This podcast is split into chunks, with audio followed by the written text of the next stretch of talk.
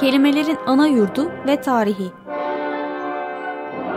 Hazırlayan ve sunanlar İskender Savaşır, Timuçin Binder ve Ömer Aygün.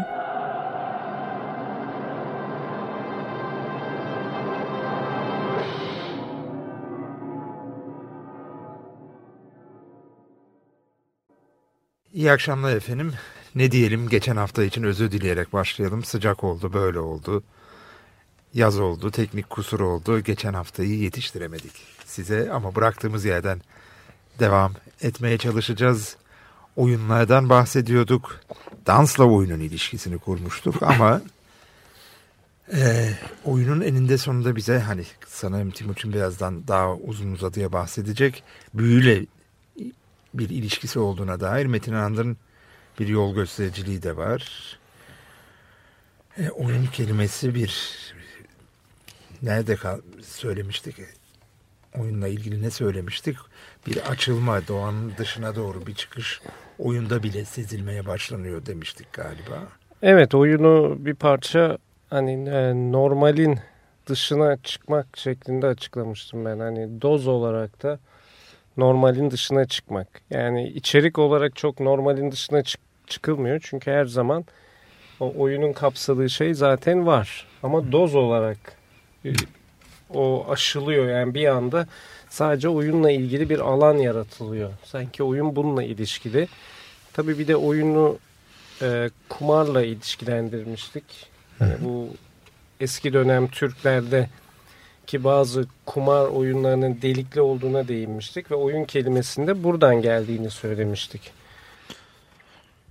Ama tabii bu oyun kelimesi çok daha farklı yerlere gitmiş gözüküyor. Yani bir şekilde eğlenceyle ilgili ama yani e, oyun oynamak e, her zaman eğlence anlamına da gelmiyor. Hani birisini kandırmak, kontrolü ele geçirmek, onun gibi şeyler de içeriyor.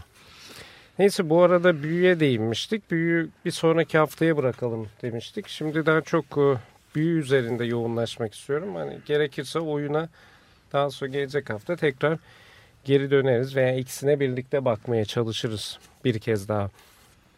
Şimdi büyü kelimesi yani bügü, bögü ya da bizim söyleyişimizde büyü sözcüğü hakkında konuşmak için haliyle e, Metin andı andın e, bu konuyla ilgili çalışmasına değinmek gerekiyor. En azından oradan yararlanmak şart. E, bu oyun ve bügü Türk kültüründe oyun kavramı adlı bir eser. Burada Metin Ant e, uzun uzun oyundan da büyüden de büyünün veya bügü kelimesinin nasıl ortaya çıkmış olabileceğinden bahsediyor. Ben de hem Metin Ant'tan yararlandım bugünkü tartışmamız için hem de elimdeki sözlüklere başvurdum bol bol. Bunlardan bir tanesi Clausen'ın daha önce bahsetmiş olduğum 13. yüzyıl öncesi Türk dili ile ilgili hazırlamış olduğu sözlük.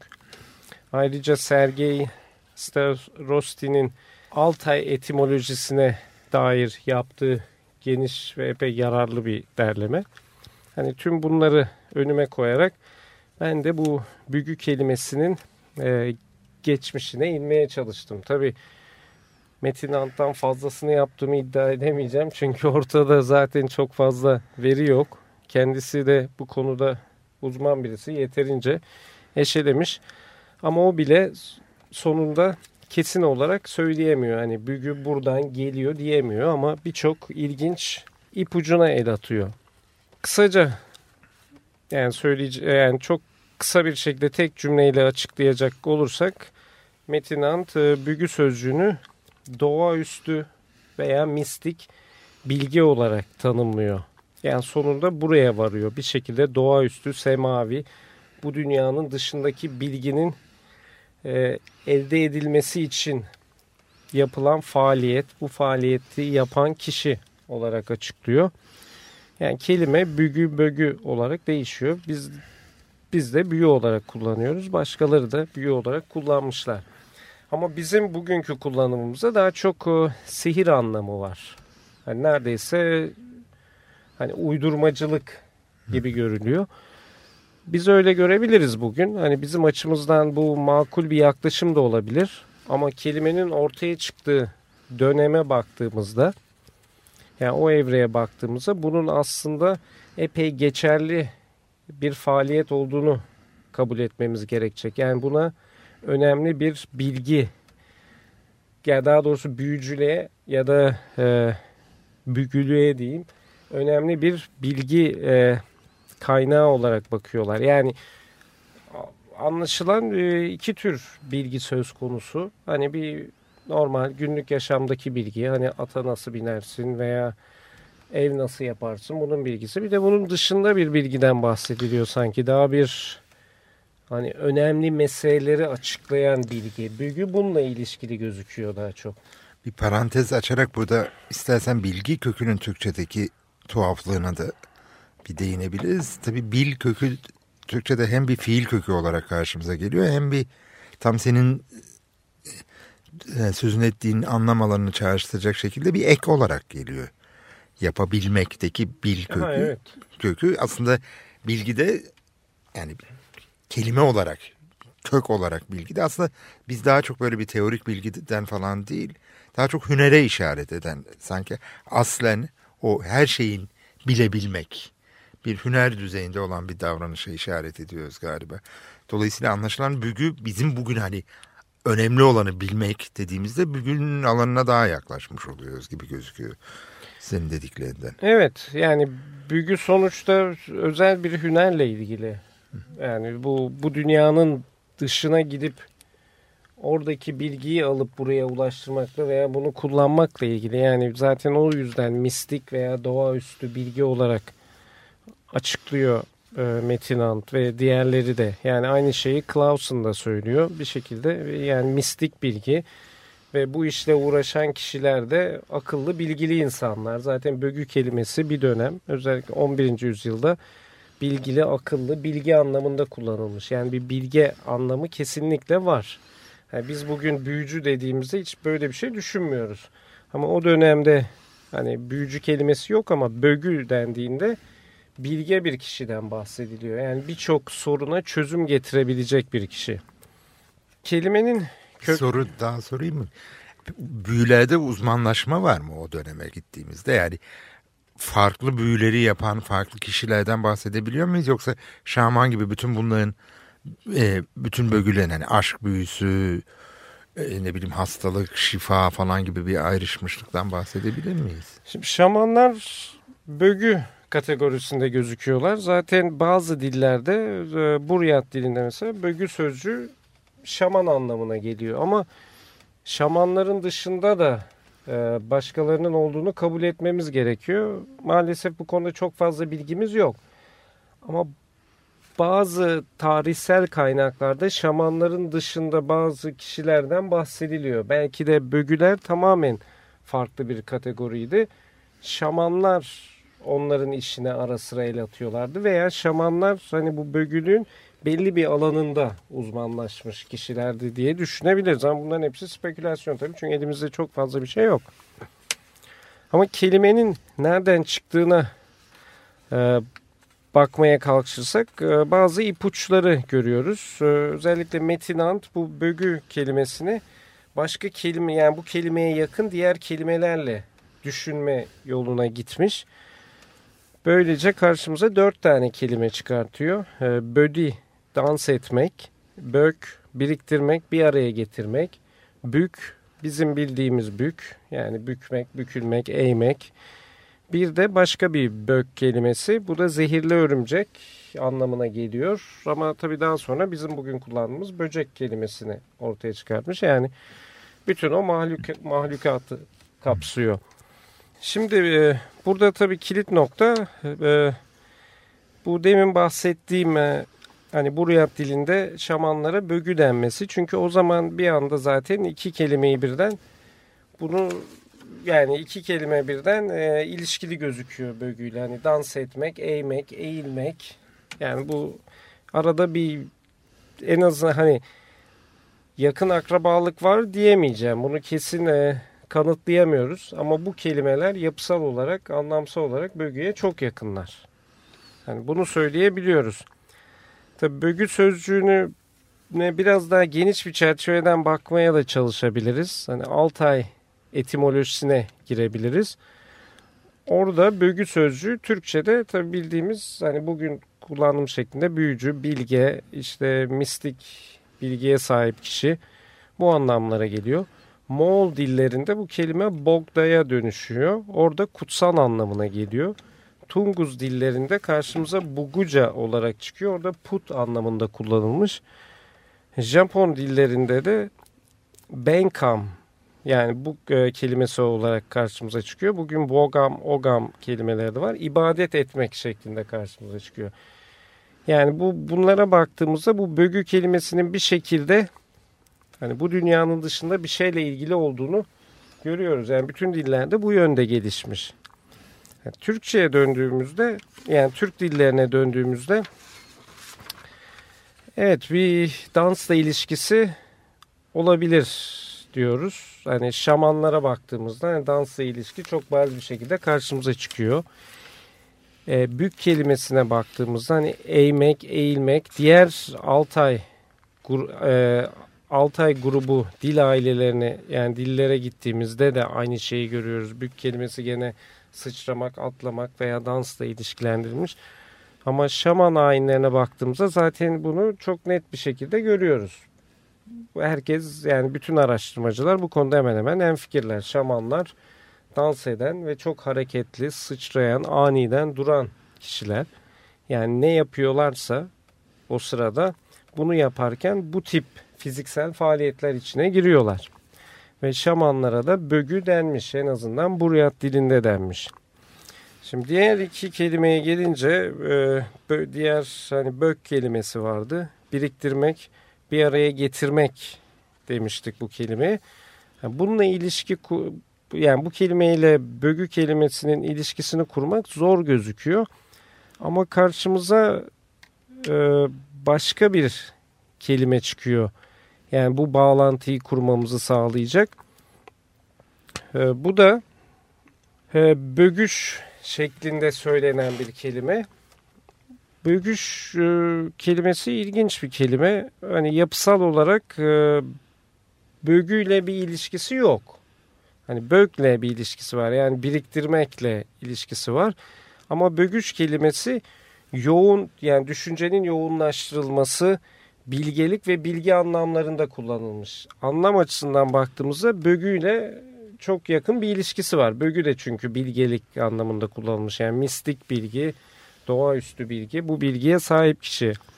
Ama bögüç kelimesi yapısal olarak bununla ilgili değil. Demek ki yani bir şekilde bir noktada veya bir yerde bu biriktirmek, yoğunlaştırmak, bir yerde toplamak kelimesini e, bögüyle birlikte düşünmüş bazı kişiler, bazı insanlar ki böyle bir kelime çıkmış ortaya. Bir parantezde daha araya girebilir miyim? Hatta bunun şey olarak teklif de edeceğim. Gelecek haftalardan birinde üzerinde çalışabileceğimiz konulardan biri. Şimdi eğri kelimesi aklıma geldi. Deminden beri eğ kökünün etrafında dolaşıyoruz. Hani düz ve eğriyi biz olumlu ve olumsuz gibi düşünme eğilimindeyiz ama eğlence, eğitim falan gibi sanki bütün burada bir birikmektenle eğitimin de ilişkisini kuracak olursak bilgi biriktirmek, e, oyunun eğlenceye de giden kısmı aslında belki bir ara şu E köküne de eğrideki yani düz giden bir şeyin yolundan sapması, oyunun eğlenceyi Evet ona bakmak gerek. Yani gerçekten onlar da bizim gibi hani bir sapma olarak mı görmüşler yoksa onlar için daha mı ilginç o yerleri işaret etmiş bu kelime. Yani, gele, yani gelecek haftalardan birinde bunu yapabiliriz. Bu arada tekrar geri dönecek olursam hani gene bu sefer Metin And'a geri dönüyorum. Metin And'ın bir de bu böceklerle, böcek ısırıklarıyla ilişkilendirmesi var bu bögü kelimesini. Yani bök kelimesinin e, yani böglerden birinin bir anlamı zehirli örümcek.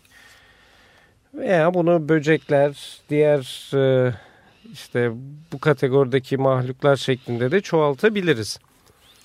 Şimdi burada şöyle bir şeyden bahsediyor Metin And. Ee, acaba diyor bu bögü aynı zamanda bu böcek ısırıklarına veya zehirli yaratıkların ısırıklarına karşı okuyup üfleyen kişi bunu tedavi etmeye çalışan kişi miydi? Bu olabilir. Bununla ilgili çeşitli e, örnekler de sunuyor. Bazı efsunlara değiniyor. Mesela e, tarantula bir tarantula efsunu var. Tarantula ısırmalarına karşı möy möy siyah möy ala möy şeklinde gidiyor. Gene Kazak Kırgız efsunu var. Gene aynı amaçla söylenen böy böy desedi bir bazar evliya darın darın desedi şeklinde. Gene Anadolu'da hala birçok oyunda böyle şeylerin söylendiğinden bahsediyor. Gene bu böcek sokmaları ile ilgili çeşitli efsunlara değiniyor. Yani buraya kadar gelmiş. Ve bu bana epey makul gözüküyor. Ama Metin Ant burada durmuyor. Daha da ileri gidip e, İtalya ile bir bağlantı kuruyor. Hani İtalya ile ilişkisi var demiyor ama İtalya'da da buna benzer bir şey olduğunu söylüyor. Mesela 18. yüzyılda e, Lycosa tarantula adı verilen bir zehirli örümcek soktuğu zaman insanlar Güney İtalya'da yani Güney İtalya tarantelasını çıplı, e, çılgınca zıplayarak oynayarak hastalarını rahatlatıyorlarmış. Bu bana epey ilginç geldi. Çünkü buraya her şeyi aşağı yukarı dahil edebiliyoruz. Ee, hani böcek, böcek sokmaları, dans etmek, bükülmek. Hani dans edenler bükülüyor. Aynı zamanda hasta da bükülüyordur. Büyük Eğriliyorlar ihtimalle. yani. Eğriliyorlar evet. Yani hepsi bir arada. Yani kesin bir şey söyleyemiyoruz. Tabii bögü sözcüğü bunlardan birinden geldi diyemiyoruz ama ilginç bir şekilde arada e, bazı bağlantılar gözüküyor. Gayet güçlü bağlantılar gözüküyor. Yani sonuçta bu bögü dediğimiz şey bir şekilde yani mistik bilgiye ulaşmakla ilgili ama bunu yaparken hareketi dansı kullanarak yapmaya çalışmışlar gibi gözüküyor. Yani bunu yapan kişilere bögü demişiz. Evet. Düz olmayan yollardan Orta Asya'dan kalktık. Napoli'ye kadar geldik Güney İtalya'ya. Tarantella tabii çok ilginç bir dans. Kimi zaman Hristiyanlar tarafından yasaklandığı falan da oluyor. Yani paganlıkla çok ilişkili görünen bir dans türü ama madem bu kadar çapraz, çapraşık, düz olmayan yollardan gidiyoruz ben de Amerika'ya kadar gideceğim şimdi.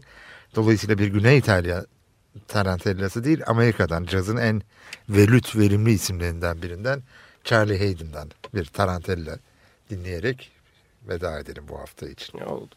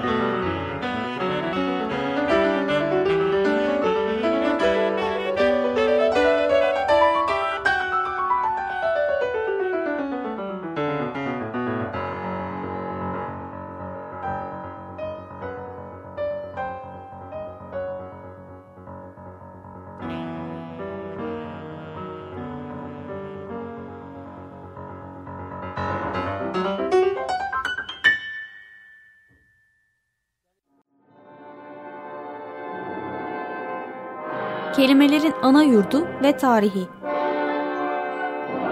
Hazırlayan ve sunanlar İskender Savaşır, Timuçin Binder ve Ömer Aygün.